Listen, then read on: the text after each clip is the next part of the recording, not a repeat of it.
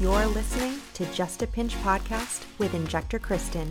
Join me and industry experts as we discuss the good, the bad, and the ugly of the aesthetics, wellness, and fitness industries.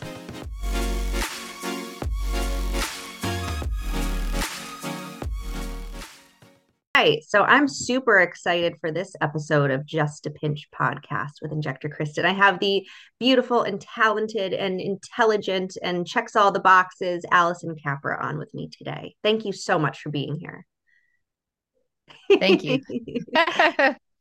so, Allie and I met back in 2014, was it? Yeah, 2014. Kansas City, 2014. Yep, I met you the same year as I met Nick, my husband yes, Nick.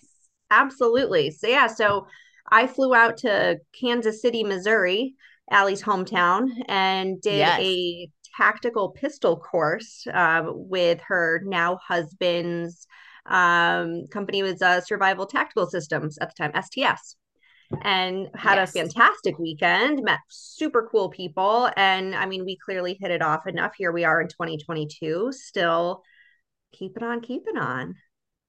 So Allie yes. and Nick, just for a little background, um, super into fitness, wellness, um, just being strong, important, good people. So just being the most well-rounded, good people. That's the best the best way I can do it is be a good person. And that's what you guys are doing. You guys are checking off all the boxes on on just not being waste of space in this society. That is that is accurate. I think that's probably my, one of my number one goals.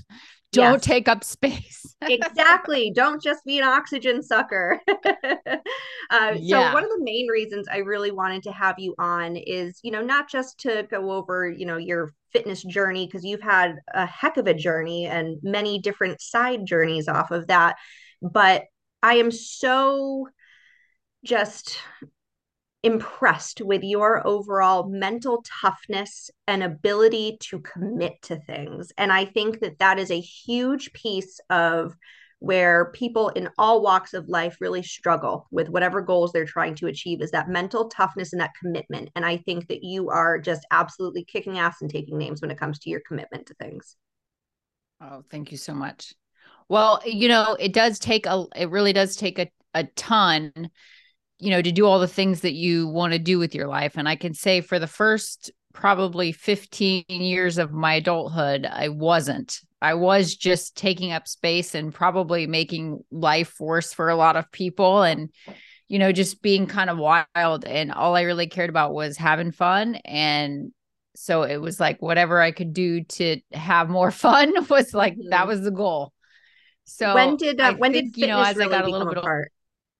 yeah I think really as I got a little bit older, I started to take myself a little bit more seriously. Nick and I have had this conversation. I think as a young person, I really kind of like idolized like all the fun, rowdy women that were in front of us in the 90s. And I just mm-hmm. like wanted to be one, one of them. Yeah. One of my my favorite books by um Elizabeth Wurtzel. She she also did Prozac Nation, but she did a book called Praise of bitch praise of difficult women and it was just like about how kind of all the characters that were put in front of us in the 90s and how we kind of like I, even the crazy ones even like lorena bobbitt and shit we like I, we like like put them on a pedestal and idolize the scenarios and like it was just something i was just wanted to have fun and so mm-hmm. i did and that was kind of like my whole entire goal in my early 20s and into my 30s and so as I got a little older and time kind of started to catch up with me and I started to look older and feel older and I was like, I think I need to do something different. I don't think my life can revolve around just like partying and my looks anymore. I think I got to go to a different direction. yeah, you know, it's it's interesting you say that. I feel like a lot of us do reach a certain age and it's a different age for everybody where you really take an inventory of your life and yourself and you realize how much more is needed on a deeper level in making yourself just a better person uh, a better person to be to yourself and to be to your family and your friends and to just be more helpful as a human being and to live a more valued life and it makes you go, okay, like, wow, I wasted a lot of time. Like I look back and I'm like, gosh, dog, I, th- I feel like I wasted a lot of time just like yeah. chasing like love and attention and all these yeah. things. But ultimately, like it taught me a lot about myself and kind of getting to where I am now to kind of go through all that mm-hmm. and and kind of have to having to figure everything out the hard way, you know. But yeah, here I am. Here you are, Three, kicking this ass. This is my third names. marriage. Third What's marriage. That? Third. That's so impressive to me. Third one and the best one, right? Oh, so. well, you guys are a heck of a team. Like the best one. Yeah, you guys are a heck of a team, and I I really look up to you two as a couple um, for just how balanced you guys seem to be together. And like you're clearly a team. It's not you versus him and you living your life and him living his and you guys trying to just make it work together. It's like every day seems to be intertwined together and not in a weird codependent way, but in just a genuine supportive team. And everything you guys do together seems to be out of love and out of a common goal of making each other better. Yeah, for sure. And that's kind of one of the things I think that's like now the key component that I like anybody who asks me, like, okay, well, what do you what do you think about relationships or what do you, you know, what do you what is your you've been married three times. What do you have to say about and I and honestly, the only thing I can tell people is that because I don't have any expert advice other than find somebody who is just as like obsessed with working on themselves and bettering themselves as you are. And if you find that person that's just as interested in like being self-aware and being like the best version of themselves, really like it never stops changing and evolving and and growing. You know, I think probably the hardest part about getting in a relationship when you're young because I got married the first time at 19. Wow. I think, yeah, I think the hardest part of getting married and being like in a relationship that's serious when you're that young is is that you grow up together. Yes. And if you don't grow together, then you'll grow apart. Mm-hmm. So, like, I mean, and you could say that, I guess, for any age, really, truly, like people who get married at 30 can grow so dramatically over like the 30 to 40 Definitely. that, like, if you're not growing in the same direction, you're really not going to make it. I read some statistic somewhere. I don't even know if it's true or not, but I like the idea of it. It seems to make sense. Is that we change a lot about who we are and our brains change a lot over about a seven year time period. And every seven years, we kind of go through these you know different reemergences and what's important to us and what path and direction we're taking i know that i am a drastically different person today than I was seven years ago. And seven years from that, I'll probably be very different seven years from now. And not to say that you're not being genuine to yourself, but your goals change. And I think that that changes your direction. A hundred percent. And, you know, it doesn't matter. I don't, I don't personally think it matters if you guys are going necessarily in the same exact direction. Like if you guys have two different goals and two different lives that you really kind of want to live, mm-hmm. it as long as you're growing together, even if the direction's different, I think yep. it can still evolve and work. So for us, it's been cool because we really kind of, you know, he was married before too. So I think we really kind of took like like you said, sort of like stock and like, okay, this is valuable to me. And I've mm-hmm. messed this up before. So how do I not mess this one up, you know? Definitely. And kind of ask yourself those hard questions and then ask each other hard questions as well. Yeah, you have to really determine what's what do you want to do differently and what's still super important to you. Yeah. So that's kind of what we spent the first uh 5 years doing. Just like trying to figure out well if we were serious and if it would work and and if yeah. we and then how to keep it working.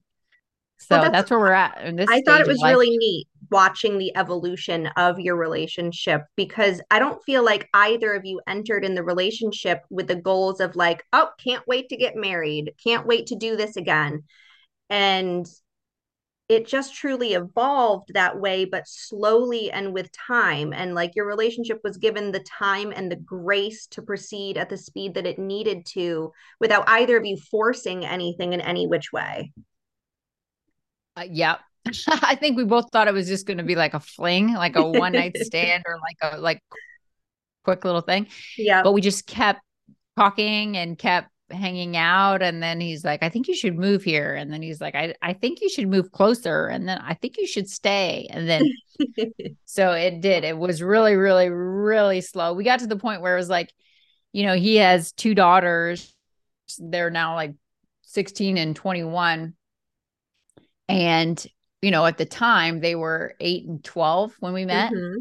and so um meeting them and getting to know them and stuff like we'd been together for like 2 years and they knew me before he told them we were dating you know mm-hmm. like and they were like yeah dad no shit like obviously we see her all the time of course you're dating what are you talking about like it was just one of those things like we thought we were being like oh we're just friends and we're just going to keep yeah. it really light and low key and they were like obviously that's your girlfriend yeah oh they're funny you can't pull anything over on kids i'm telling you no. now, how old is your little one now? Because now you guys have a beautiful little baby boy together. Yes, we do. So, um, right after Nick had his youngest daughter, so she's 16, he got fixed. Mm-hmm. And so he was not that's another thing like he was not planning on having any more kids and i was yep. like this guy isn't the guy because yep. he can't have any kids mm-hmm. so we were both just like we're just gonna have fun and ride this out i don't think this is the thing this is yep. the one because i was like i definitely want to have a kid someday and he was like yeah i'm all done having kids so we uh got together and we're dating and everything and we had like after being together for about two years, I think we sort of had that talk like, so the kid thing, like, you mm-hmm. know, what's the deal here? And we really didn't even know what the options would be. Um, I really did want to have a kid, and uh, I knew he couldn't because he was fixed. But we talked to a couple that was like, hey, so just FYI, like we had the same thing going on that you guys do. He had a vasectomy as well, and we did this other procedure. Mm-hmm. And it's called the TESE procedure. You es- essentially get sperm from above your vasectomy. So it's yep. from your epididymis, and they like draw it out. Mm-hmm. And then when, because I guess when you have a vasectomy, you still create sperm, it just dissolves. Yep. Yeah, your, your plumbing's gone. Yeah. so the pipes are all are blocked off. So they can extract it, but it isn't mature. And so mm-hmm. like one of the number one things with you know sperm's quality is mobility. Yes. They check that's like the first thing they check. Well, if you get them immature, they do not swim at all. Mm-hmm. They just float until they until they dissolve. So when you extract them like that, you have to do IVF. So immediately we had to do like full blown ICSI, like IVF, put the sperm yep. directly into the egg. So did the whole shebang and it was like a whole ordeal, but it was so cool because it's like I learned so much doing oh, the whole yeah. process. And you know, now I'm like to anybody, I'm like, how old are you? 24, go freeze your eggs. Yep. like, everybody needs to freeze their eggs. Everybody needs to keep them on ice and make sure that they're healthy because I did not fully grasp how much the quality of your eggs starts to change once you hit 35 and it just oh, starts yeah. to like it's we, crazy. We, our, our eggs get dusty, you know? Right. So it's totally pos- possible to get pregnant after 35, but obviously, but they say like it's really important to to make sure you have the healthiest embryo possible. So I'm always telling people go freeze your eggs, but the thing is is that not only that, they also say like if you are 50, the chances of you getting pregnant are 75% if you have a healthy embryo. Wow. So, like, you could literally get pregnant at any age if you're able to supply healthy embryos. Mm-hmm. So, that's like the most important part. So, we've done several several egg retrievals and frozen. So we have a couple eggs on ice now, or actually not eggs, embryos, fully like our sperm yep. and egg together. Ready to go. To do it again. But we do. We have a two year old and he's actually almost two and a half. And he is like absolutely, I'm like, this is the coolest thing ever. somebody would have told me like when I I mean I'm sure somebody probably did but if I would have started having kids in my 20s, I don't know if I would have stopped. Just as much as I'm like, yeah, I'm like, as much as I, as I, you know, I'm so thankful that I waited because I was just like a, a waste of space in my 20s. I'm so glad I waited because I'm so much more mature. I also think if I would have started earlier, I don't think I would have stopped because I love it so much. It is like so rewarding and so rich and just so cool to have a person that is like every little part of you and and the best parts of both it's just cool. Yeah. Oh that's awesome. So, nick I'm enjoying, enjoying having his first boy. Yes he's like this is so weird they're so different raising boys and girls is so different the ability to make engine noises like every single one of them come out of the womb able to make like gun and engine noises.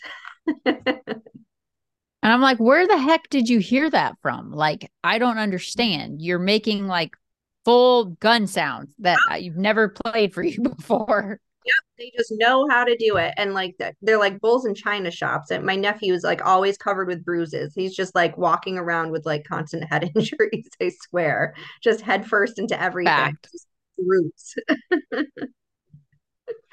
something I really like seeing um, on your social media all the time is how much Dimitri loves to model after you guys when it comes to just movement and fitness and jujitsu. You guys are both really big into Brazilian jiu-jitsu, which is amazing. Such a fantastic, humbling thing to get involved with.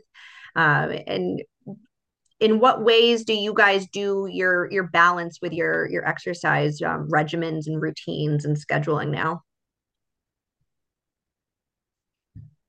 so it's really cool because we are because we you know we own a gym that we actually closed down during covid and we made it private mm-hmm.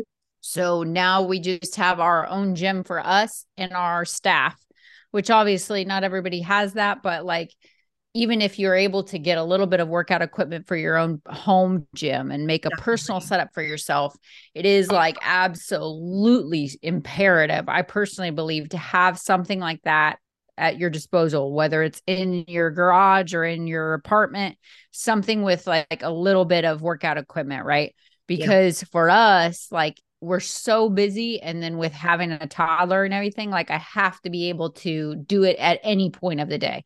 Definitely. Like sometimes it's like literally right before I go to bed, I'm like, shit, I've got 40 minutes. I got to yep. get it done right now. Get it in it's like nine can. o'clock or whatever.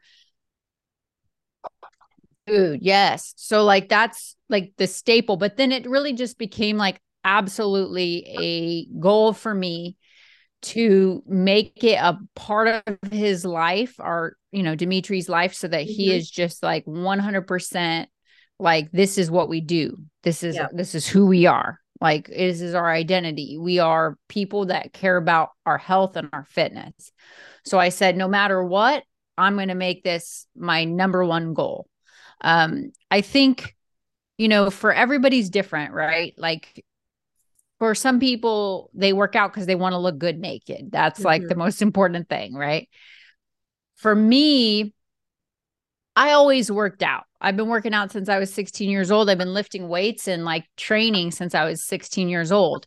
But I never really had a why to like push myself to be the best version of myself. Mm-hmm. And once I had Dimitri, once I like literally gave birth, I remember thinking immediately, I have to be freaking like a hawk. I have to be on point. I have to be the best version of myself.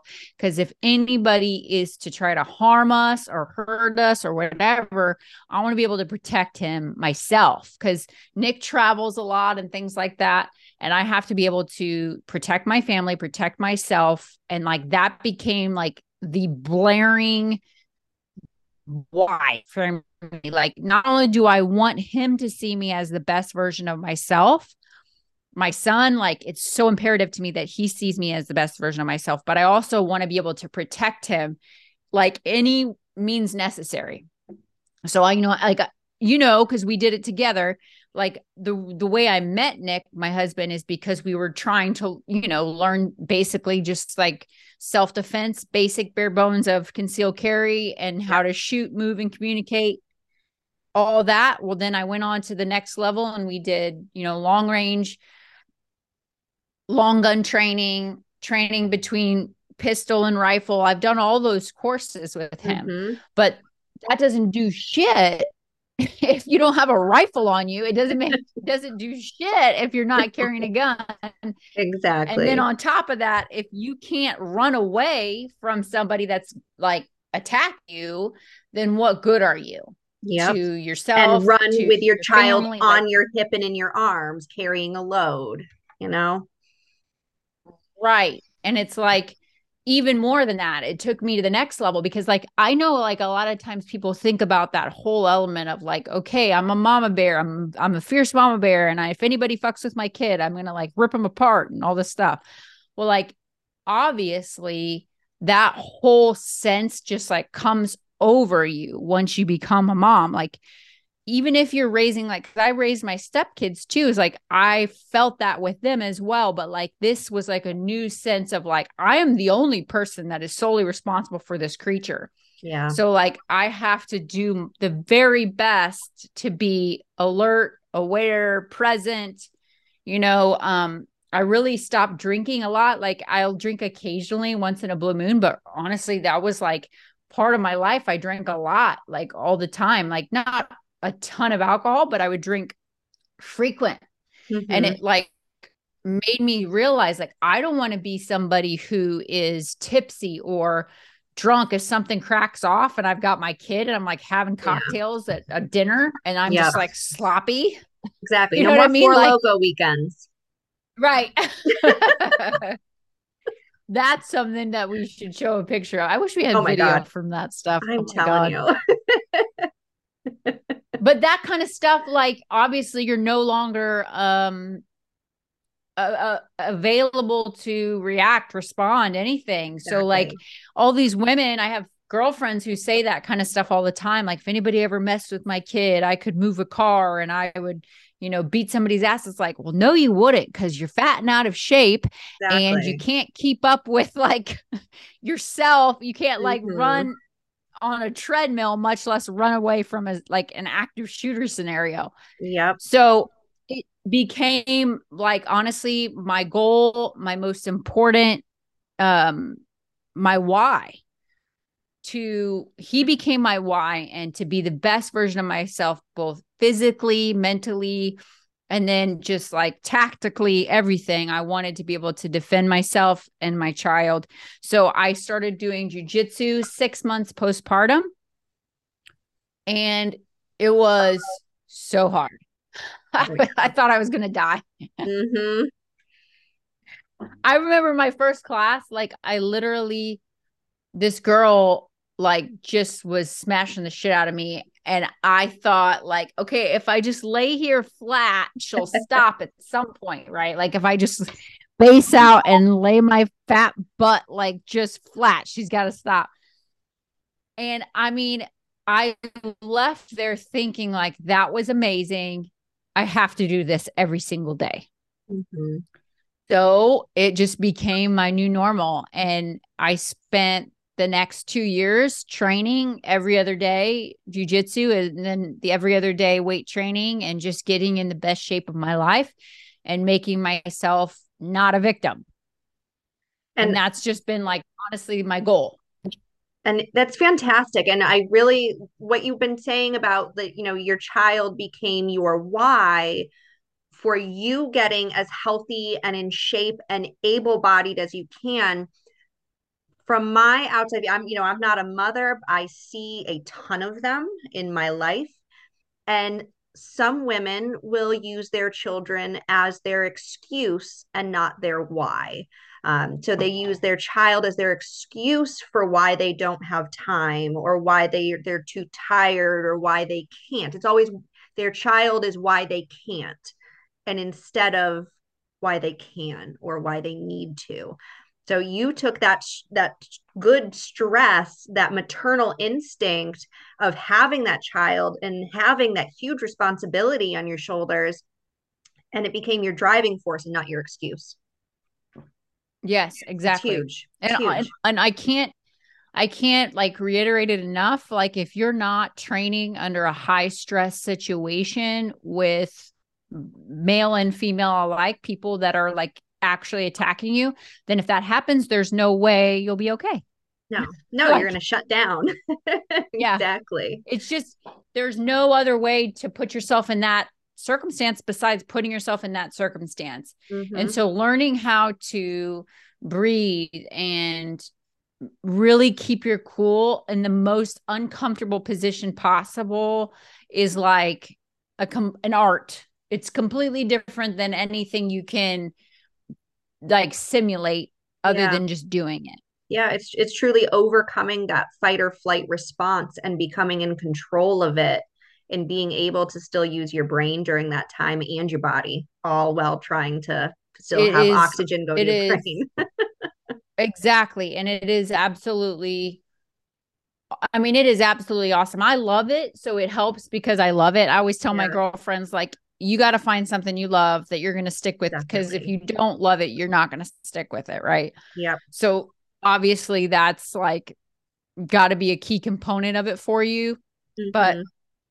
for me for us it is absolutely one of the best things i ever did. Not to mention you know like i never really felt like i fit in with other women uh, growing up and everything i just really didn't because I just didn't really care about the things that they cared about. You know, mm-hmm. it was mm-hmm. like growing up, my girlfriends and stuff, like I never really understood the things that they cared about. So it didn't really like, I didn't connect with them a lot.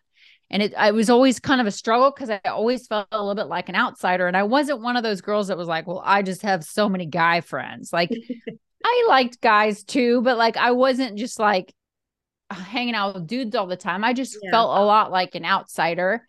Even though I could like make friends anywhere I went, I didn't really feel like I connected on a like, you know, a, a really deeper level with yeah. a lot of people.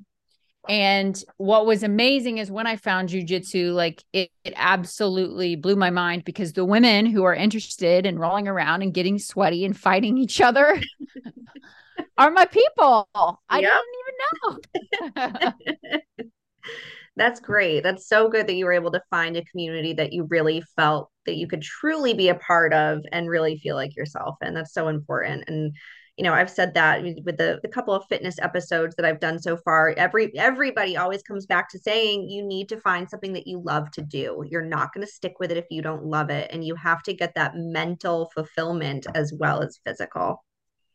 Yeah, for sure. It has to be something that like it matters to you more than just looking good naked. Exactly. Like, like I said, that can't be your why. If that's your why, you won't stick with it. You won't go outside when it's cold outside and do mm-hmm. burpees in the snow. Like exactly. if you just want to look good naked, that's not going to drive you to the next stage of like taking it to the next level. You won't be able to do that if that's your why.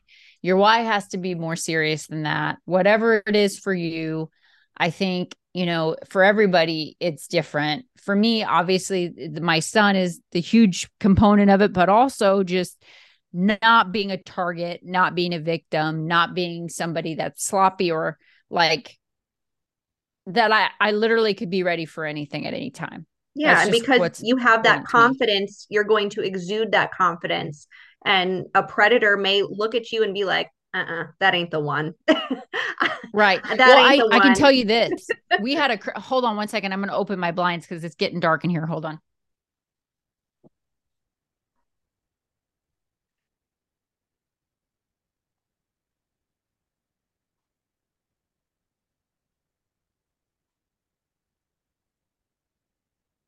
If that helps at all, maybe not. Maybe yeah. I don't know. No, it's good. Um, so we had very sad, very, very sad situation. We have a like a little uh local shop down the street that um I go to a lot. It's like a little like CBD dispensary. We don't we don't still have weed legal here in North Carolina, but we have like little, you know, CBD shops or whatever. And so I went in there um and I had this thought before because I typically don't really like to take Dimitri in places like that just in case mm-hmm. it's like who knows it's going to be in there whatever. Yeah. So I I had the thought to go drop him off to my mother-in-law first. So I went called her, dropped him off over there and then went to this little hemp shop. Um my friend works there, so I sat in there for with her for a little bit. We talked, hung out. I bought some stuff and I left uh within six hours i saw um an article like alert on my phone that somebody went in there literally two seconds after i walked out and stabbed her to death. Wow. Yeah. It was like i was like trying to like wrap my head around it. And see like when i read the article it was like just still a manhunt thing and they didn't say yeah. she was dead yeah. And so I'm like, and then they said the time, and I was like, I was just, just there. there. And I looked at my receipt, and it was literally the time that I was in there. Wow. So then I'm like, what the hell? So I'm like calling everyone that knows anything in our area. I have two friends that are cops, and I'm like, mm-hmm. hey, what's going on? Like, is she dead? Is no, you know, my friend dead? And and trying to get the scoop and I and I did and I found out she did. He he stabbed her to death but literally it was just some wacko kid. There's like I say kid he was 21 he lived down the street from us and he said he was hearing voices and stuff like that. And he went in with just a backpack on and asked her to come from behind the counter to help him with something and then just started stabbing her just it a random act of violence. Yeah, totally. Yeah. Like no reason, no rhyme or reason. I think he did ask her for money from the register, and then he and then he killed her. So, wow. and this is what was crazy. It was the middle of the day. It was like 5 p.m. or something. Yep. It was, you know, still daylight because it was summertime. There was 75 people because there's like a bar right there. There's an ice cream shop. There's like all these little touristy little shops right by it, mm-hmm. all right there. This dude comes running out covered in blood. Nobody sees it. And she's laying in there until the next customer comes in. Oh my God. And I'm like thinking, like, holy shit, man. Like, first of all, who knows what she could have done? I have no idea if there's anything she could have done different. Yeah. Yeah. You know, other than just not come from behind the counter and tell him to get the fuck out and like, because he's being weird. Right. But she was always just like that. She was like a big hippie. And so she was like one of those people that's always like inviting people, oh, come back and use our bathroom. That's fine. Like, yeah. she would have invited him in the back to let him use Thinks the, the best of people. Yeah. Totally kind, totally sweet. And I'm just thinking, okay, so first of all, he walked there. So he had been there who knows how long. This is the other thing that she used to do that used to drive me crazy. And I used to tell her not to do it. She would sit out front because it was like a beautiful night or something. And mm-hmm. like there's so many people. She just liked to people watch. So she'd sit out front, right? And just sit in the chairs and wait for customers. Well, in my mind, I'm thinking if you sit out here, if anybody's watching you sit out, out here, they know when you're alone because yeah. they see like people, they see you go in with a customer, help them, and then mm-hmm. they see the person leave. They know when you're alone. Yeah. So in my mind, this guy had to have been watching he had to have been watching and seeing that I was in there with her mm-hmm. and waiting for me to leave because she was sitting outside when I got there. So I went in there and I left, and it just like honestly, that all I could think was, God, I'm so glad I took Dimitri to his grandma's. Yep. One, because if I had had a toddler with me, it could have been a little bit different scenario. I could have been All a little around. bit more of an easy target. Yep. Two, that exact thing. Like I, I try to always walk with intention when I am going somewhere. I don't try to be on my phone when I'm walking mm-hmm. in and out of my car into places. Like I just go where I'm going. If I need to get my phone out, I get inside, back mm-hmm. up to a wall, check my, you know, messages or whatever, and try not to be like and completely unaware doofus, right? Exactly. But I'm like, this is like this happens all the freaking time. This just we live in like the smallest freaking little town on an island on the beach. Like this kid is like oh just a wacko. Mm-hmm. You know, and there was nothing the that like anybody had any indication. Yep. Yeah. And it's like I don't know if there's anything else she could have done to make herself less of a target, but I do yeah. know that if if it was me in that position, I, would have tried to have been the most aware version of myself I could have been, mm-hmm. and then prepared myself for anything. Like seeing all the photos of this kid after and everything, I'm like, he's just like a turd. Yeah. Like if if somebody like that pulled a knife out on me, well for one if i would have had a weapon like a gun on me it would have been a different story right but like yeah. if i didn't and somebody's trying to attack me with a knife i don't know exactly what i would have done yeah so it's like how do you get to that like level of preparedness other than training exactly like you have to train and just having your own so, especially with jujitsu your body awareness your body mechanics knowing how to manipulate other people's limbs and bodies it's huge. It's huge in self defense. And I think that BJJ gives you more self defense than any self defense class that you could take, or boxing or striking. Like, especially as a female, you're not going to punch your way out of a situation with an adult male.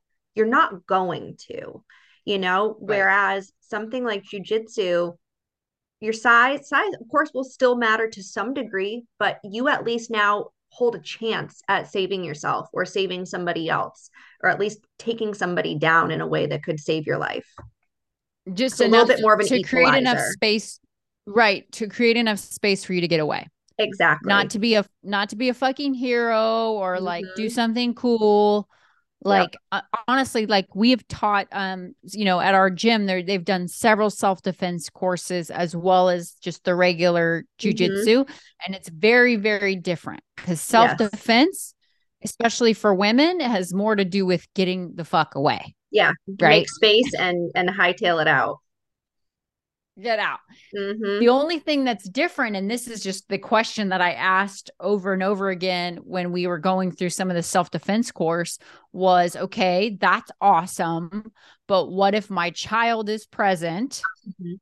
and I need not only to get them away and away from a threat, but I, you know what I mean? We both yeah. have to run. Yeah. Or let's say they have my kid and mm-hmm. then we mm-hmm. have to actually neutralize it. So it's yeah. like, there's just so much and i don't feel like i'll ever fully be the best at that like it's going to be the rest of my life i'm going yep. to be training for it for the rest of my life and that's a good Period. way to look at it though you know you're yeah. constantly going to be in a state of self-improvement and just always aware and i think just being aware in general of your your own self, being self aware, being situationally aware, all of that's just going to make you a, a better person and less of a target. 100%. And there's nothing, there's nothing more uh, honestly rewarding than training that way for me.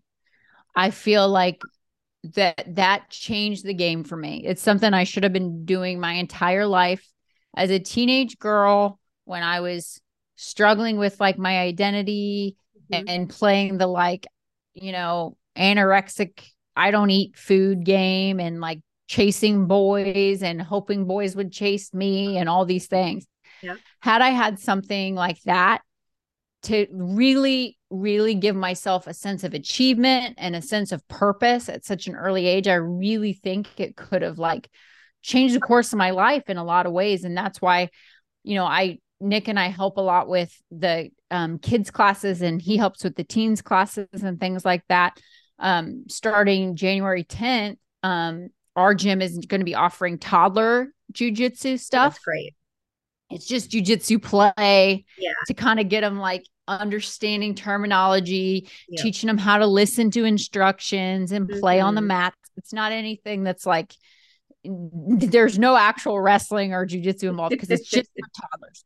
Yeah. But it's an intro to it yeah. to really help them pique their interests and see if they have a, an interest in it. Yeah. And so I'm going to be teaching that with some of my friends. One of my girlfriends is um, a gymnast and she's a cop. Oh, perfect. And so she's yeah, she does jujitsu. We train together. So she's going to be teaching the kids and I'm going to be helping her. And I'm just so excited about it. I don't think I've ever been so excited about something in a long time because it's just oh, very, very cool. But that's great. I think that uh incorporating jujitsu as a teenager, it's like I think of like teenage girls, like that's got to be such an invaluable tool for your self confidence and to help with self esteem issues and to just give yourself value and to think about things in a different manner than just being self absorbed with, like you said, boys and appearance and trying to be skinny and keep up with the Joneses. It's it's such a humbling art that there's no better way to to build you up than to break you down first. Absolutely. I and I and you know it's it's awesome that it's a fitness tool, right? You're yeah. you're getting in shape when you're doing it. But like that's just that's just the icing on the cake cuz it's so much more. And and I try to express that to all my girlfriends when I try to pull them in. it's, it's like, got to be so like, great for anxiety too.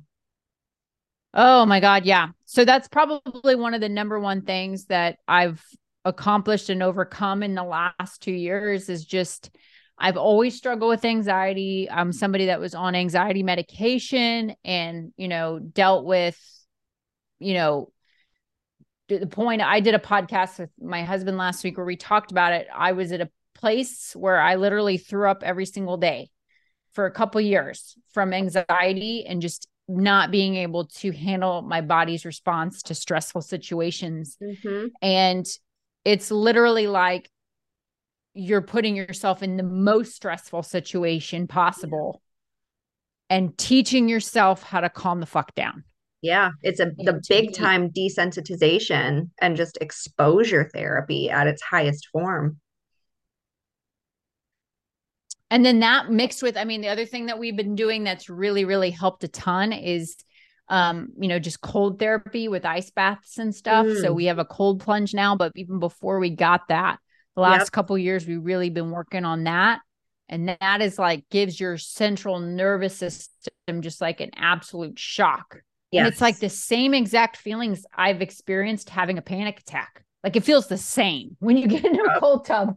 Oh yeah. It's like mm-hmm. you're just like, oh my God, oh my God and um, working yourself through that and taking control of your thoughts. Yeah, calming yourself down. Definitely. All that. Oh, I have such a love hate relationship with with cold plunge. You know, I used to do that after my workouts. You know, we'd bring the the stock tank out into the parking lot, fill it up with the hose, put your bags of ice in, and you know coach tosses you in and you sit there with full yeah it's like a full panic attack of like like can't even breathe can't like everything is just like all at once every feeling and emotion that you could possibly feel but nothing feels better than when you get out Right. Nothing feels better than when you get out. That endorphin rush, that sense of accomplishment, knowing that you just conquered those couple of minutes that you spent in that water and you did something good for yourself.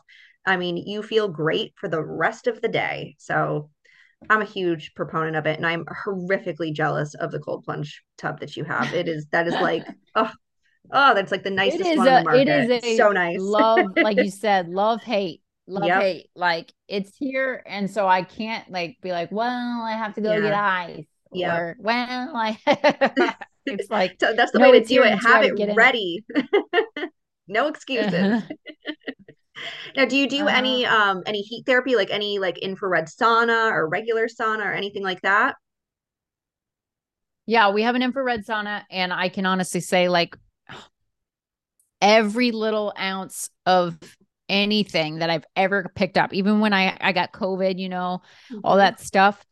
I like I can't say for sure the science behind it because I am not a doctor, but yeah. I got in there and sweated out every day and it was gone in 3 days. Fantastic. I mean, the the whole I did not science behind any... the, the heat shock proteins, I mean, it's there. And especially if you're doing alternating with your heat shock and your cold shock, I mean, you are revving your body to like maximum potential. So yeah, we do that and then we have a hot tub as well. So we've kind of just set up our life you know people act like oh that stuff's so expensive and it's like well yeah it's expensive but so is all the other bullshit that people spend money on that we don't it's so it's, it's for like, your it's for your health and your wellness you're not spending it on going out to the bars every weekend and on you know going clubbing and this and that like this is yeah. money that you're investing into yourself for your recovery yep um, and anybody that is a part of you know a fitness journey knows or should know just how important your recovery is. It's just as important, almost if not more important than what you're actually doing in the gym. You need to have good sleep. You need to have, you know, good practices with mobilization and heat therapy, cold therapy, all of those things. So I'm a huge proponent of investing in your health and being preventative. 100%. So I'm sorry. It looks like I'm like losing complete light here. I'm in the dark. Your face is still like, illuminated here. okay, good. I'm like trying to figure out how to turn the light on because it's everything's on hue. And I'm like, I don't know how to turn this light on in this office. It doesn't have like a switch anymore. No worries. We're still looking okay. Um, okay. So, what do you guys do anything for supplementation? Any kind of supplements so, that you love? Um, so Nick is sponsored by BPN and, and so that's pretty much all we have as far as supplements go. Mm-hmm. Um, but I've t- you know gotten to the place where I think honestly, as soon as I'm done with having a kid, we're gonna try to to put another embryo in sometime this year and have another mm-hmm. baby. Excellent. As soon as I am through that process, I will probably, depending on what my body needs, get back on testosterone and stuff like that. Mm-hmm. Um, I did get on it for a while and I loved the way that it made me feel. I loved having um, the recovery and all the benefits of that. And you know, Nick is on with Core Med, so we we do. Um, he is on testosterone, but I am not currently just because we don't want to mess with my system before we do another yeah just system optimize go back to factory settings yeah get all ready. i was like i'll i'll get back on everything yes whenever i'm done but oh, i just yeah. don't want to mess anything up because it is so like there's like a you know they when you do ivf they they do a full panel and then they have to put you on like every fertility drug imaginable. Mm-hmm. it's like oh, you're yeah. like a walking explosion of yeah. emotion at all times. yeah, you are fully biohacked at that moment. Yeah, that's for sure. no, testosterone's so great, and not just for men. Um, you know, a lot of women are finally starting to realize the benefits of utilizing testosterone because like we have it it's one of our hormones too you know it's the predominant one in men but it's still super important for us and how we feel and how we function and recover and our mental health and our sex drives and everything. It's so important for that too. So I love hearing about I mean, women it, that are not just perimenopausal utilizing testosterone. I was on it even in like my early 30s. Just just I got recommended to start taking it. Yep. And it was phenomenal. I've never I've never understood fully how like men can train as much as they do and as hard as they do and not feel like shit. Because i yeah. was like man i feel like i'm gonna pass out. I like if i'm uh, doing the same cycle of training as a guy and i just am like i'm gonna crash and burn and i was getting sick all the time like colds and flus and stuff like that and i was like geez what is my deal? Well so i got on testosterone and realized like how obviously low mine was at the time yep. because it made it to where I was able to recover like immediately the next morning I was ready to go again mm-hmm. like just felt phenomenal so I do think it's kind of leveled out since I've had a kid and everything because I don't feel um as wiped as I used to mm-hmm. but like I would love to get back on it as soon as as soon as I'm done with all yeah. this that's great So you guys planning on doing one more or potentially a little bit more of a clan? I think one is good just because yeah. you know I'm 37. I'm about to be 38. I'm not trying to like win any awards for the oldest mom in the planet. But I do I I do just absolutely love it. I'm not the hardest part for me about being pregnant. I mean, obviously, like when you do IVF and stuff, they make you take a bunch of of like hormones all yeah, the way to like 10 like weeks. Shit. You just feel like you're gonna like throw up every five seconds, like yeah. you're just nauseous the whole time. I didn't care because I was so excited to be pregnant. Yeah. But like the hardest part about pregnancy for me was just the end being fat. I was just like, I can't stand being this fat anymore. I'm like, I feel horrible because I'm huge. Aww. But, uh, you know, it really is true. Like, it just comes right back off. Like, mm-hmm. if you're training and taking care of yourself throughout, you can really just turn right back around and get it right the fuck off. It's totally. not like, I mean, in my opinion, I got bigger than I should have for the last one but honestly, I started heavier than I was should have. Mm. I was like 20 pounds overweight when I got pregnant. Part of that was just dealing with all the IVF stuff in the beginning. And I just yeah. wasn't really like, I was just not being real um purposeful with my calories and things like that. It'll be super so interesting was, to see how you go with this course, you know, going into it yeah. with such a different um just physical composition and training regimen and just like ev- I mean everything start to finish. I feel like you're going to have like you're just like set up to succeed and you know yes. just kick ass with this. I agree. I'm excited. I'm excited to do it again because I'm excited for the outcome, right? But like yeah. I'm not excited to be huge, but I love the result. So uh, will be so great. Oh, we'll back way up to before we had our glitch in our recording about looking good naked, you have also accomplished that by competing in your first um, bikini competition this year. Like, hell yeah, girl. That was awesome. I, so you, you know what? Process. We had a failed IVF attempt in March. And I was like, you know what?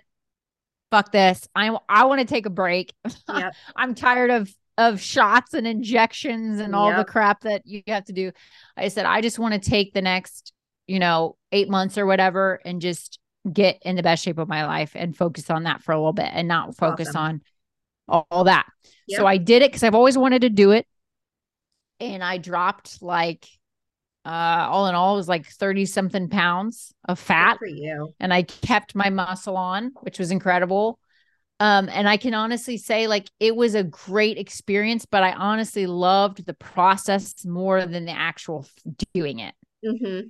Like, when it comes to competing, like, jujitsu competitions for me are just like the end all be all. Like, I can lose and get my ass beat, and I'm still yeah. like, that was so much fun. Oh yeah. Oh my God, I loved it. But for, and I'm not trying to be like disrespectful to the people who do these as a sport, because, like, yeah bikini competitions, fitness competitions, it is hard fucking work.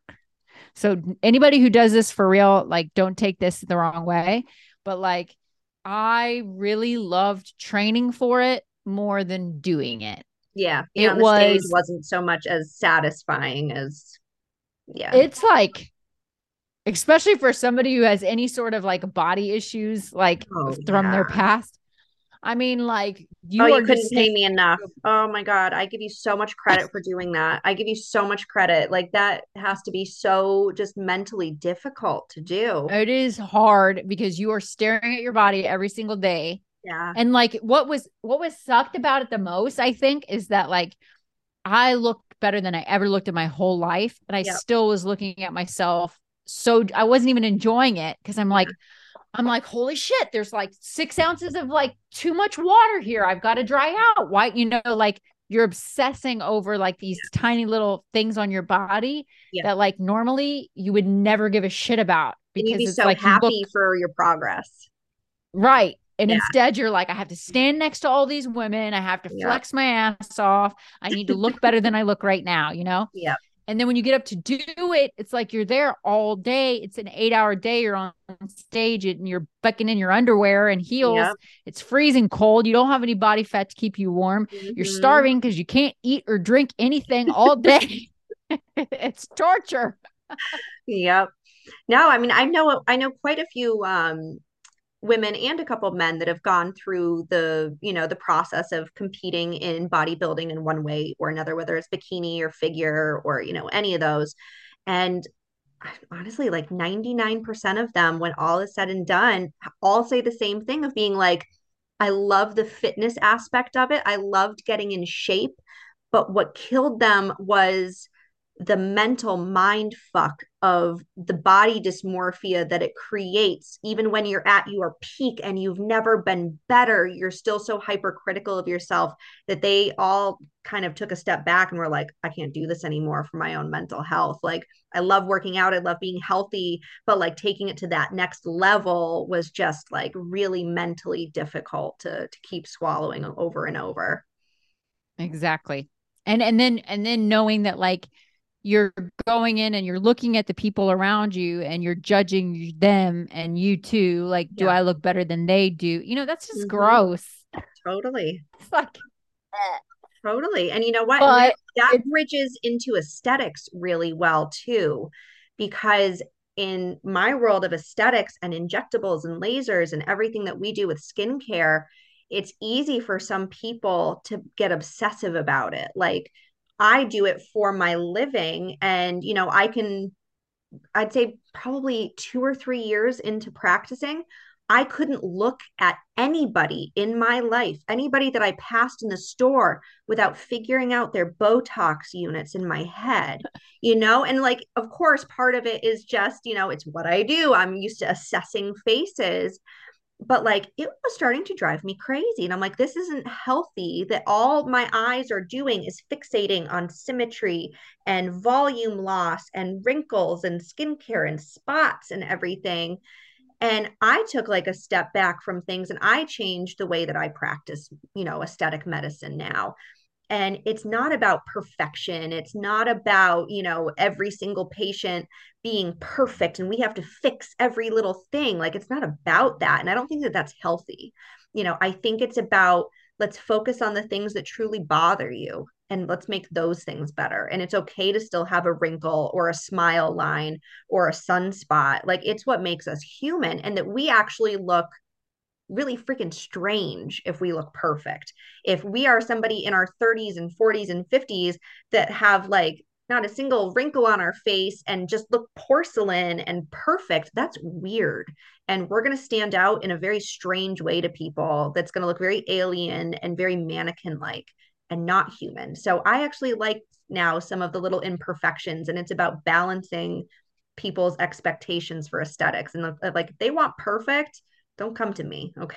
Like it's just what it is. It's not my aesthetic eye anymore. I've changed how i practice out of just what i think is my personal responsibility for ethics and doing this ethically and doing it responsibly for people and trying to set the right tone for expectations. And so i think that that's you know part of it. You know we can look at fitness and bodybuilding and everything and focus on being so perfect or focus on a couple of things that just make us better and feel good. And once we feel good we can you know continue to maintain and work on other things that are going to make us better and healthier without shooting for like that constant need for perfection. That's that's a great way to put it because it's like ultimately and I'm so thankful for your help, by the way, because I, I send her pictures and I'm like, what would you do to my face? We've done some virtual it? consultations. yeah. Cause I'm like, I don't, I don't know, you know, it's, it's like, you don't really know what you don't know. So like, you just know you look different. Mm-hmm. You know you're aging and you don't really know what's like in my mind I'm like I don't exactly know what's changed. Yep. I mean obviously I have wrinkles, that's obvious, right? But I don't really know what exactly's changed and why my face looks different. And yeah, I don't really know exact. Yeah. How do I how do I fix this? I just want yes. it to look healthy again. I feel totally. like it looks dreary. and I think that skin health is so important. And I that's another thing that I've really kind of refocused my commitment to my patients with is it's like enough with like just jumping straight to the cosmetic things. It's like, let's make your skin as healthy as it can be. Because if your skin is healthy, you're going to look healthy and younger and fresher, you know, and people aren't going to be looking at this tiny little wrinkle or a slightly, you know, a one millimeter deeper smile line that you have now than you did five years ago. So, skin health is so, so important. And it's one of our organs. We need to take good care of it, sunscreen and all of that. Um, but yeah, it's like work on your skin health and then all the other rejuvenation comes and then everything else is little cherries on top that you can kind of play around with like little cheek filler awesome lip filler cool. But like if we're not taking care of our skin and making our skin super healthy like what's the point?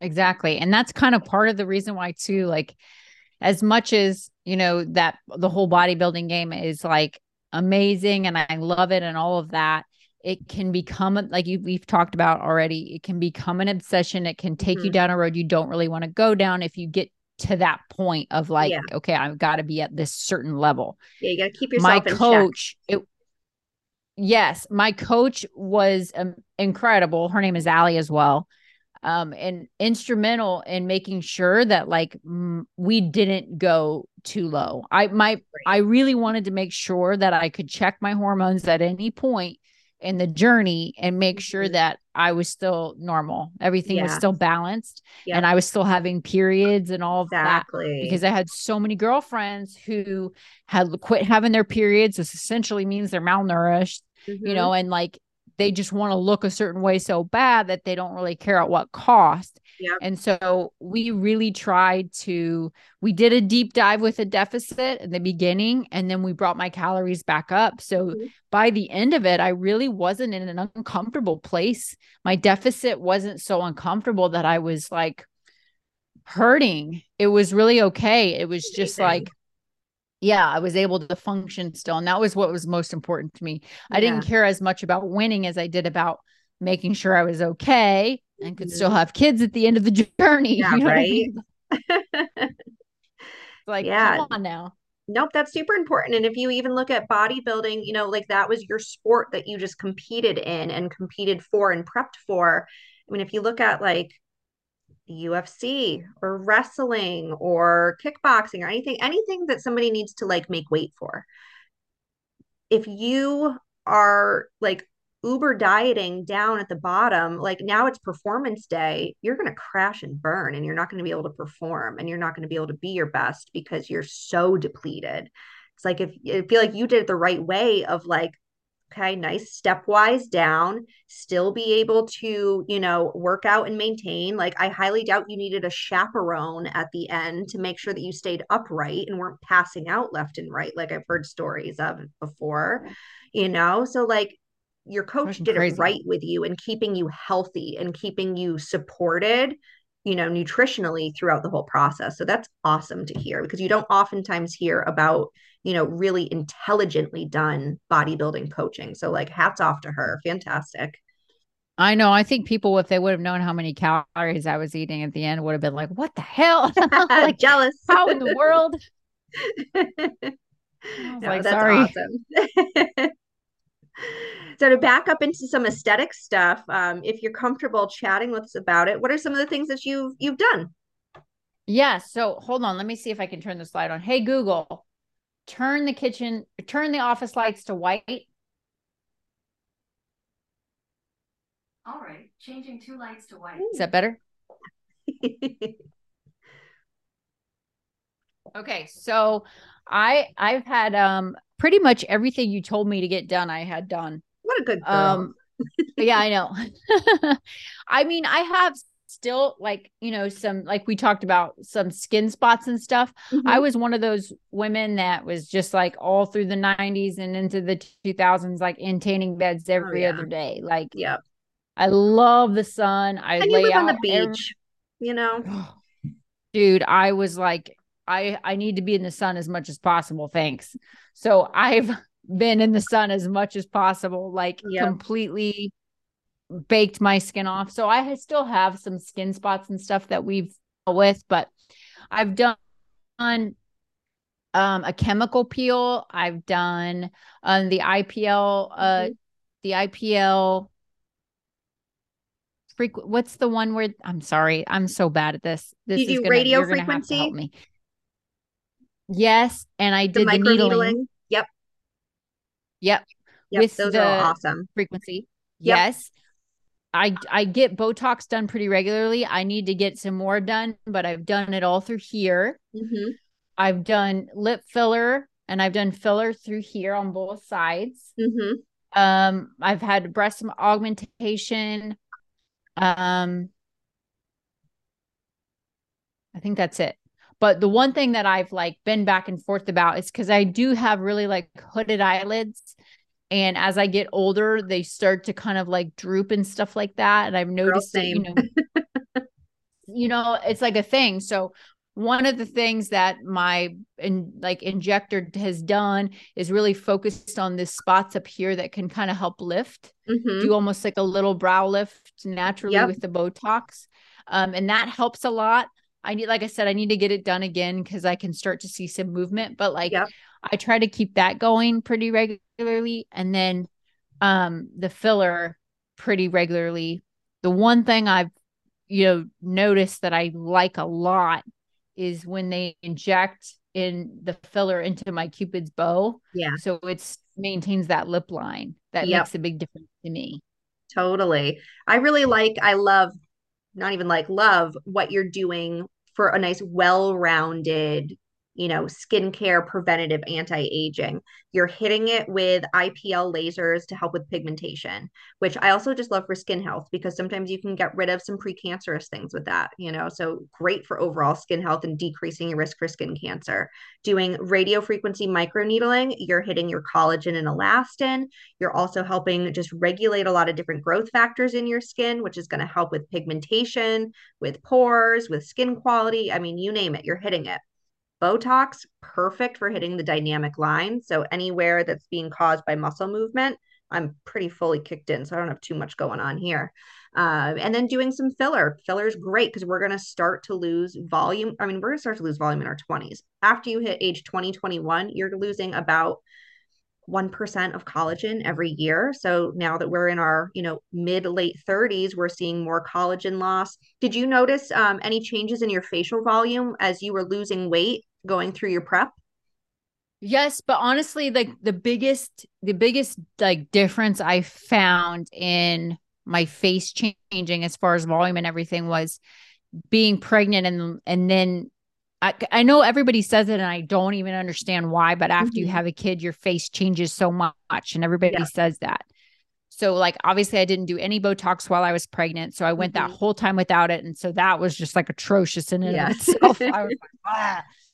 For both the pregnancy and breastfeeding. So I didn't do anything during those times. Yep. And then so after that, and then losing all that weight from having a Mm-hmm. baby was when I was just like, holy cow, what do I do with my face? Yep. A 'Cause it lot of people like it lose volume here in the buccal fat area, We'll lose it in temples. So I noticed more of a big change at that point than I did when I just lost weight for the show. For because Oh, good. obvious because I I think I was at that point from where I was when I started my cut, I'd already gotten a ton of stuff done because Yeah. I had the baby done with breastfeeding and I started doing all the work on my face. So Good. then once I slipped into like losing weight for the show, Mhm. I didn't feel like it looked horrible. No, not it was at all. really more drastic postpartum. yeah. Like yeah. That makes I was sense. just Those like- are a lot bigger fluid shifts too. and and what i mean I, oh man i just I, I don't- I don't know exactly we probably should have a consult about it before i do it again but like if there's anything preemptive you can do you know when you're about to get pregnant versus when you are pregnant and how you can address kind of that some of that stuff that's going to change with your face Yeah. So, some things that you can do to kind of prep your skin for pregnancy um, is, you know, one, get on a really good daily skincare regimen. Um, and sometimes that's even getting prepared with a regimen that you can maintain while you're pregnant and breastfeeding because a lot of skincare products you can't use during that time because of certain ingredients in them. They just they're, they don't vibe with babies. Um, so it's finding a really good, high quality medical grade regimen that you can maintain throughout. A lot of the products that I love, like from ZO Skin Health, you can't use while you're pregnant because a lot of what ZO has contains retinols and salicylic acid. So there's certain products that you can get started on, get your skin comfortable with it um, hitting yourself with some good microneedling, whether it's the microneedling with radio frequency or just basic skin pen style microneedling with PRP, with exosomes, anything like that. Do a series. Um, with you, you have the benefit of like knowing when you're going to do your embryo transfer. So, like, you can be doing these things right up and being like, all right, that's going to be the day you know, in these months leading up to, I've got my skin optimized because each time that you're going to do a collagen stimulating procedure, you're going to get that stimulation for about six months afterwards. So if you get microneedled or lasered, you know, right before you do your embryo transfer or, you know, plan on getting pregnant, I mean, you've got some good collagen stimulation happening through a good chunk, you know, two thirds of your pregnancy. So you're already kicking ass with that. Um, you know, I, when it comes to Botox, uh, there's a ton of women that get Botox and then find out they're pregnant afterwards, you know? So I don't know what the data would be on like, okay, oh, I got my Botox done in January and I got pregnant in February. You know, technically, yes, that molecule is still in your body. And I think the ideal recommendations would be is if you are trying to get pregnant to not be doing some of those procedures, um, you know, because Botox is going to stay in your body for about three months. Um, with that being said, I don't think anything drastically horrible has happened with those people because I mean it's like people that you know drink you know not trying to get pregnant you know they're going out having a glass of wine on the weekend and then find out they're pregnant. Odds are it's going to be okay but there's no data on these things because it's we can't test on pregnant women especially with elective cosmetic things. Um, same with filler can't can't do it. Filler's probably okay but again it's hard no from me. If somebody's pregnant or breastfeeding not going to happen um, but doing, you know, doing your collagen stimulation, microneedling, all of that, perfectly good leading up to maximize your collagen. If you really want to knock it out of the park, I adore Sculptra. So, Sculptra is an injectable and it's a biostimulator. So, it's going to cause your body to create its own collagen. And it's a global type of a treatment where we're going to treat kind of the temple area. We'll hit the cheeks, the preauricular space back through here. We'll do it in through the smile lines. It really depends on where we're seeing volume loss in that particular patient. We do it about once every six weeks. For somebody in their 30s, we're going to do it probably two to three times. Um, spaced every six weeks. And then you're going to see final collagen stimulation from that about three months later. That's a long lasting, natural type of a fill. So, because it's not a true filler when it's in your body, it's poly-L-lactic acid. Um, it's going to stimulate your body to make its own collagen. So, you're going to volumize naturally. And so it's going to be a lot more natural looking and it's going to last you for over two years. So that's a really nice way to wow. prep your your face um, to get kind of volumized and to improve the quality of your skin as well before. And there will be no detrimental effects while you're pregnant with that, but it'll carry you through you know a couple years with that so you're good while you're pregnant you're good while you're breastfeeding and probably good even a little bit after that too so Sculptra is one of my favorite things and it's that's awesome, amazing awesome i need to find that somebody yeah. that's here that does yes yes Sculptra is fantastic and Sculptra is nice because you not only get volume out of it, you're also going to get improvements in your skin quality too. So you'll get like what I call the Sculptra glow, where your skin gets really glowy and just looks super healthy. It looks like you've done all these amazing things to your skin and all you did was get injected. It's awesome. Amazing. Yeah. Yeah. Everybody's, you know, after because you go through that period of like you you gain a bunch of weight, you lose a bunch of weight, you're breastfeeding, and you just kind of look like you're losing all your hair.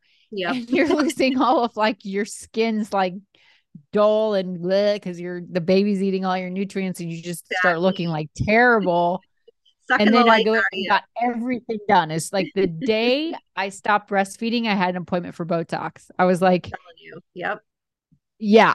a lot like, of patients that go. do that. They're like, I stopped yesterday. I'm like, perfect. And it's amazing because then like within a month, everybody was like, What did you do to your face? It looks amazing. Your face has changed so much. Like it I'm has like, its own nutrition back. I'm like, Yeah. Uh, duh. it oh, looks amazing funny. now. I'm back on the ter- on track. Oh, that's great. Uh, All right. So, what I want to do with you is some of my quick fire questions. So, these are kind of like okay. modeled after um, like the the Vogue magazine. Give me the first thing that comes off your mind. That doesn't need to be anything super intricate. Some of them are very, okay, very do basic. my best. All right. What's your favorite color? Green. Coffee or tea? Coffee. How do you take it?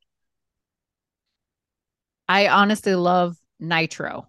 Mm, I love nitro too. Because I don't have to put any cream and sugar or anything in it. It's yeah. just like kind of creamy, you know? Mm-hmm.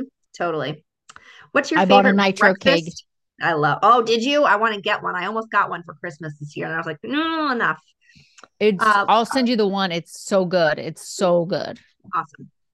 What's your favorite breakfast or way to start the day? So honestly, I do like strong greens in the morning with like some soda water and I mm-hmm. do this thing it's a vitamin C pack. It's it's called it's from Fat Muscle. It's a brand I I like it cuz it's just it's super tangy and tart. I drink mm. that first before coffee or anything. Yep. And then for breakfast every day I have oatmeal with protein powder. hmm. I love that. That's actually I do it sort of like um have you ever had like do you have a cake pop maker or anything? Mm, mm-hmm. so i mix it i mix protein powder with oatmeal and a half a cup of water and i make like a paste with it. Yep. And then i put it in the cake pop maker and i make these little oatmeal balls good idea. I used to take so um, protein powder and mix it in with plain greek yogurt. Oh yeah. Yep. I can That's put protein powder in anything. Yeah makes everything better uh, what's what do you think is like one of the worst social media trends right now?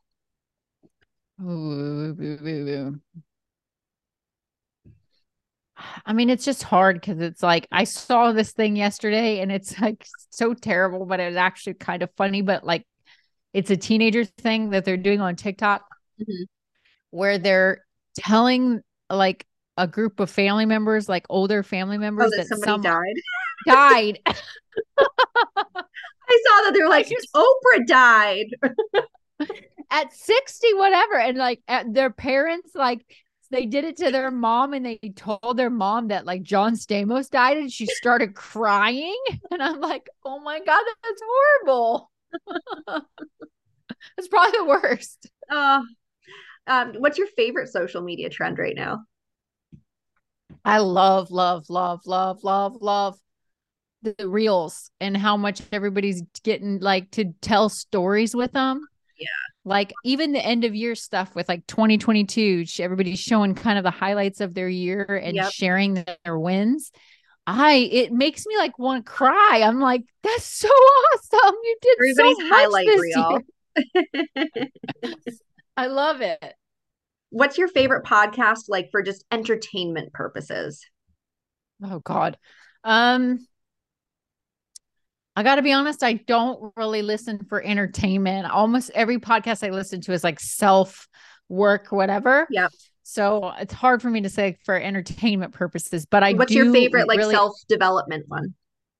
There's one by Dr. Caroline Leaf. She's also my favorite author, mm-hmm. and she does an exceptional podcast. Everything she does is about like brain psychology. She's a mm-hmm. neurologist and mm-hmm. a psychologist.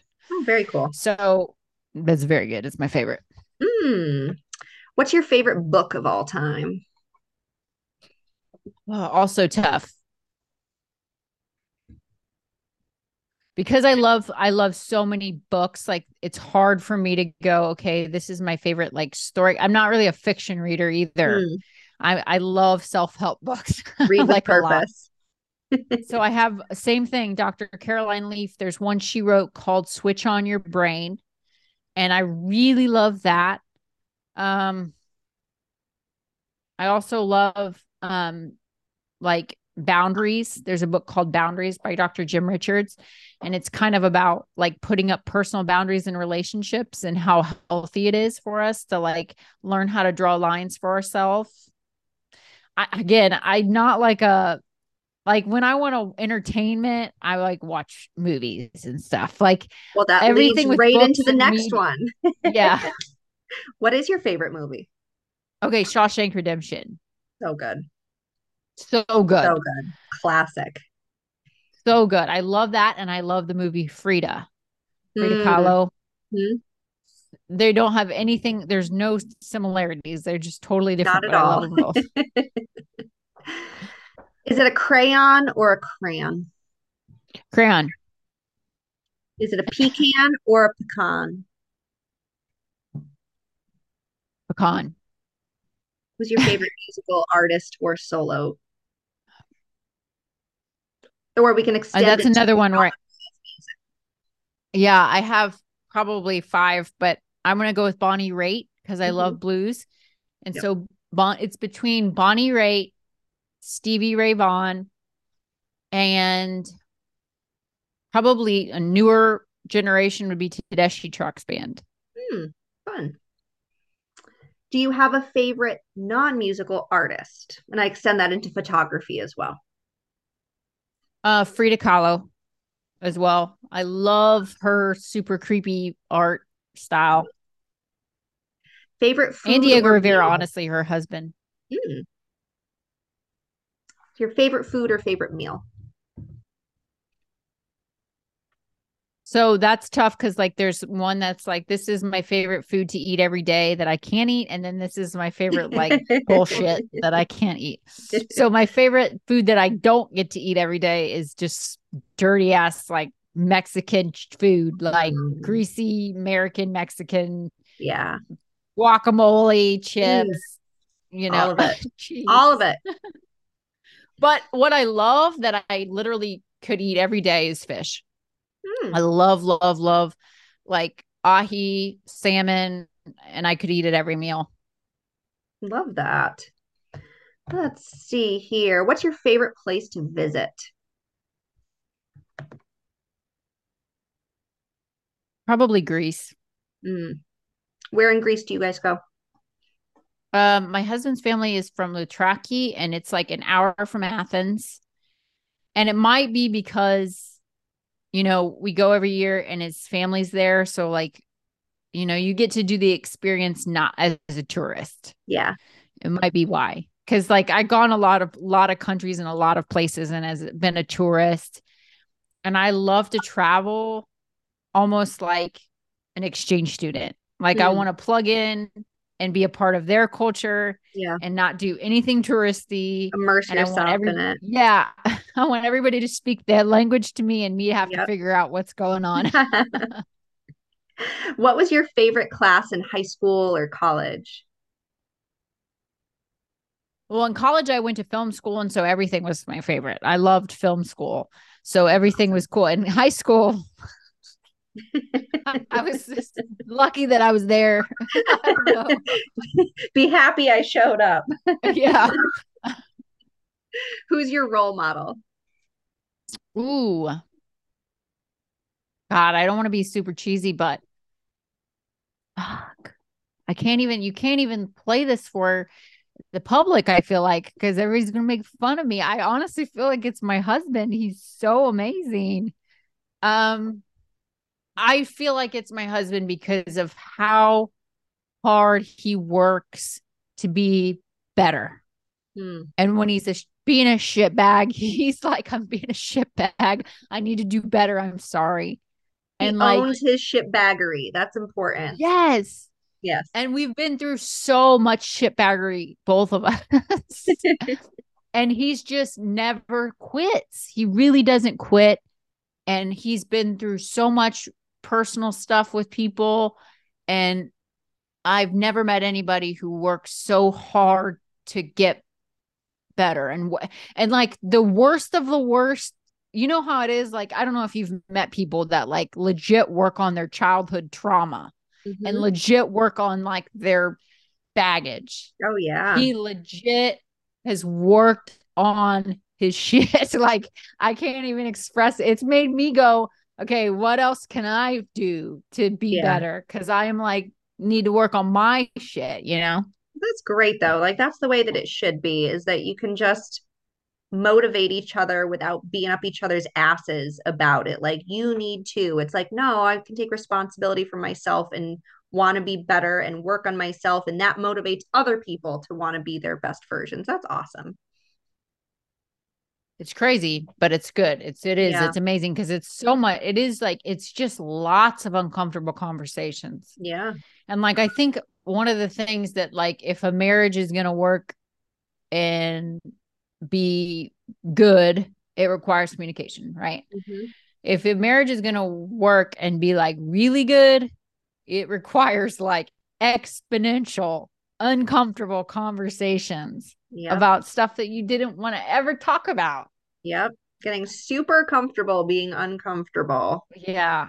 Yep. Well, my last question here is what everybody wants to know chocolate or vanilla? Chocolate. Hmm. 100%. And my husband loves vanilla. well, that's good. Then you don't have to worry about him stealing your chocolate. Right. It's really right? true. Yeah. I, I'm thinking about that all the time. I'm like, dude, I can save this. Like, I can leave chocolate out everywhere. Not a problem. yeah. you don't want it. and last but not least, I need you to give me a side profile so everybody can be horrifically jealous of your amazing jawline. Yes, oh, people. Boy. This is natural this is what she's got. You don't have it. I don't have it. Nobody's got it but Allie, and she didn't buy it. So, yeah, it doesn't always look like that though. If you put on weight, it doesn't look like this. No, then it looks like this. it's like, honestly, though, I really have seen. I feel like the full range of what, what my face can look like in the last five years. Bro, I'm telling you, I gained five pounds. I gained those five pounds in my face directly. Like, oh, do not oh, pass God. go straight to it. well, mine's my ass. So I will tell you this this is what's nuts. So I thought I had a fat ass this whole time. And then I lost all of the fat from my bodybuilding competition. And I don't have an ass at all. And I was like, it was like, and I was like, what happened to my coach? She's like, yeah, you need to grow your ass because that was just fat. You didn't have any muscle, muscle there. there. so now I'm work. That's my goal right now is to build an ass back. Build a booty. And so I've been working doing legs three days a week to get a butt back. There you go. Well, if anybody can do it, you can. That's for sure. You set yourself. Thank you so much. I'm so excited I got to talk to you. I know, me too. Me too. I miss you so much. I know we had to schedule a podcast to hang out. exactly. Up. Exactly. well, thank you so much for joining me on here. And uh, this is going to be this is going to be a quick release. Yours, yours is going to be out um, this Sunday into Monday at midnight. Oh, cool! Awesome. Yeah. Excellent. Well, thank you so much, and I love you. I love I'll you too. You I might have to come up there before I get pregnant again, so you can do that Sculptra. yeah, let's called. do it. Let's sculpture you up, girl. Okay. All right. Love you. Talk to you later. Just a Pinch podcast was written, recorded, edited, and produced by Kristen Gem.